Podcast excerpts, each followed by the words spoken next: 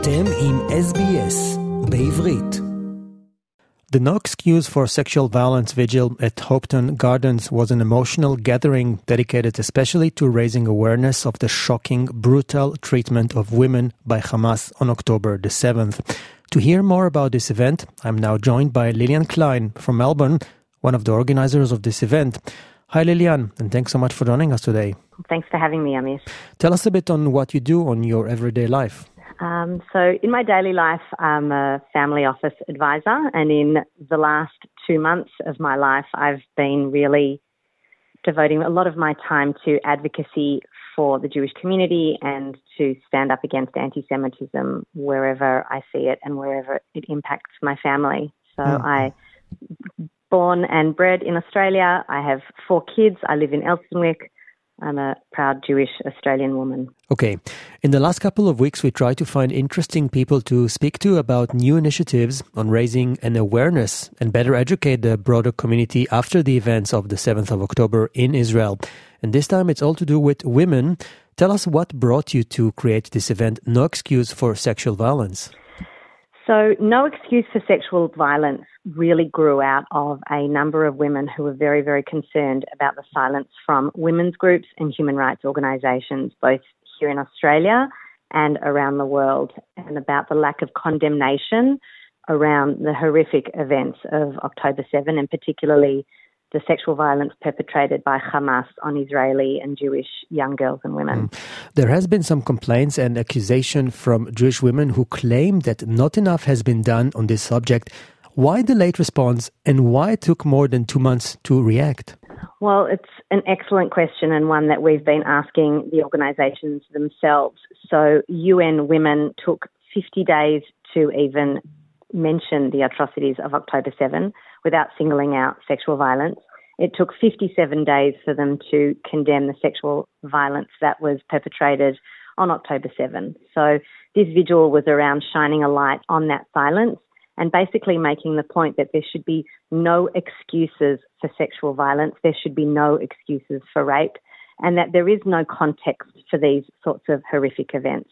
And I feel that that's what a lot of the human rights organisations and the women's rights movement, who are always about listening to the victim, believing the victim, and condemning the perpetrators. In this situation, it felt like, given that it was Jewish people who were the victims, those organisations chose to remain silent. Mm. So tell me more about the event itself. How did it go and uh, did everything go as planned? So we ended up having to move venues. There was such a strong response from the community to attend a vigil. So originally we were expecting it to be about three or four hundred people. Once we opened up res, um, registrations and we hit a thousand people wanting wow. to attend, we knew we needed to move to larger premises. So we moved to Hopetoun Gardens in Elsternwick. Mm-hmm. Who attended? We had Jackie Frank MC the event, and she flew in from Sydney. She was the founding editor of Marie Claire Australia, obviously a much loved and well known women's magazine.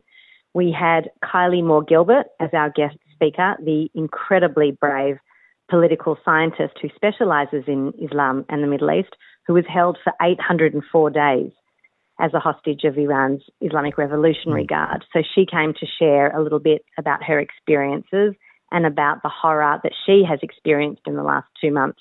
So much so that she couldn't bring herself to, to watch the news, but she wanted to stand very much in solidarity with Jewish women.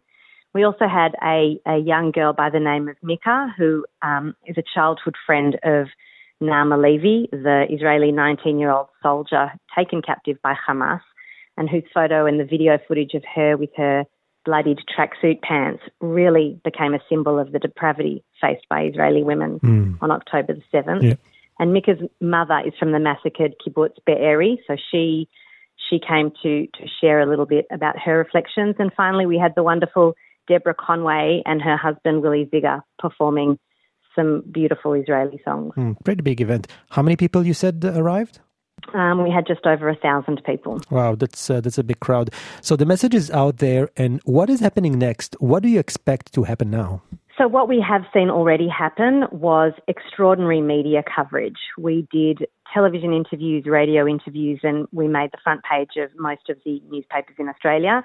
The intention was to draw light onto the issue of the silence of human rights and women's organisations about the plight of Israeli women. We wanted to encourage the media to still pay attention to the people who are still remaining in captivity by being held by Hamas.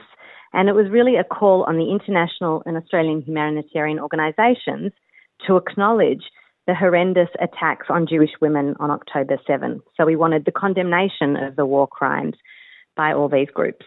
So we're hoping that with enough attention and enough pressure, they will turn their minds to condemning the acts and pressuring either the Red Cross or the relevant authorities in Hamas to release the remaining hostages, and particularly the women hostages. Mm. And as for the time of our conversation, there are still more than 130 hostages in Gaza. Do you know how many of those are women? Um, we know at least 17 and possibly more. And we've also heard reports from the US State Department that Hamas have made statements around not wanting to release those women because they're fearful of what those women will share in terms of their survivor testimony. So I, I can't bear to think about what these poor young women are going through currently.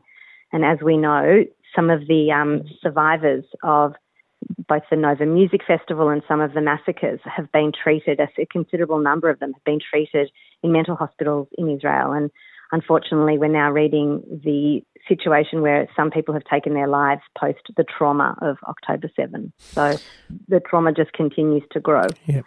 Lillian, what is your next move? Any follow up events or any other gatherings on this matter? This event was organised by a larger group of volunteers who came together in the wake of October 7, a, a, group of volunteers who've been collecting under the heading of Project A, just in the absence of anyone having the time or the energy to think of a more effective um, effective name. And what it is, it's a group of about 750 volunteers, mostly communicating on WhatsApp and encouraging each other and empowering one another to be active advocates for the Jewish community here in Australia.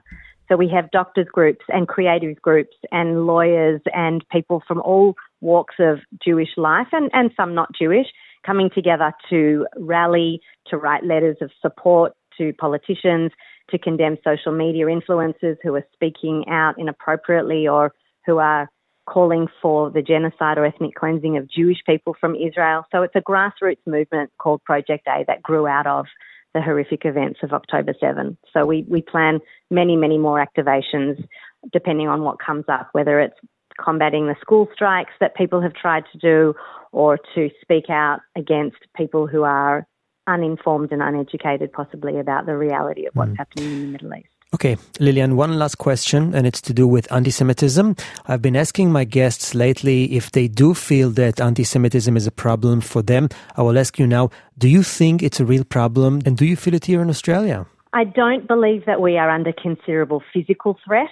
I think what we are seeing is a new war on ideas and ideals.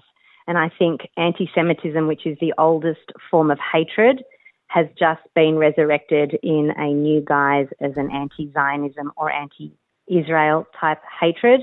And what it is, it's a war of ideas where Israel, a free and democratic, not unproblematic state, but a state that stands for freedom of equality and freedom of religion and the freedoms that we here in Australia sometimes take for granted against the Islamic fundamentalist jihadi regimes like Hamas like ISIS, like Boko Haram, like mm.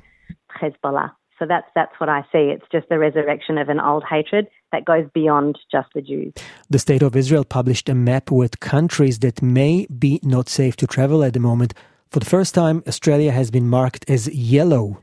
Do you feel safe here? I, I feel safe in general. I'm despairing at the rise in anti-Semitism, but as I as I said, I think it's more a rise in the ideas, and it's basically allowed people license to say things that maybe two months ago they would not have said. But I, I feel like our community security group is doing a wonderful job. I believe that Victoria Police, whilst they might need to exercise more powers, I think they're doing okay. I don't feel physically unsafe. Lillian Klein from Melbourne, thank you so much for speaking to us today. Thank you so much.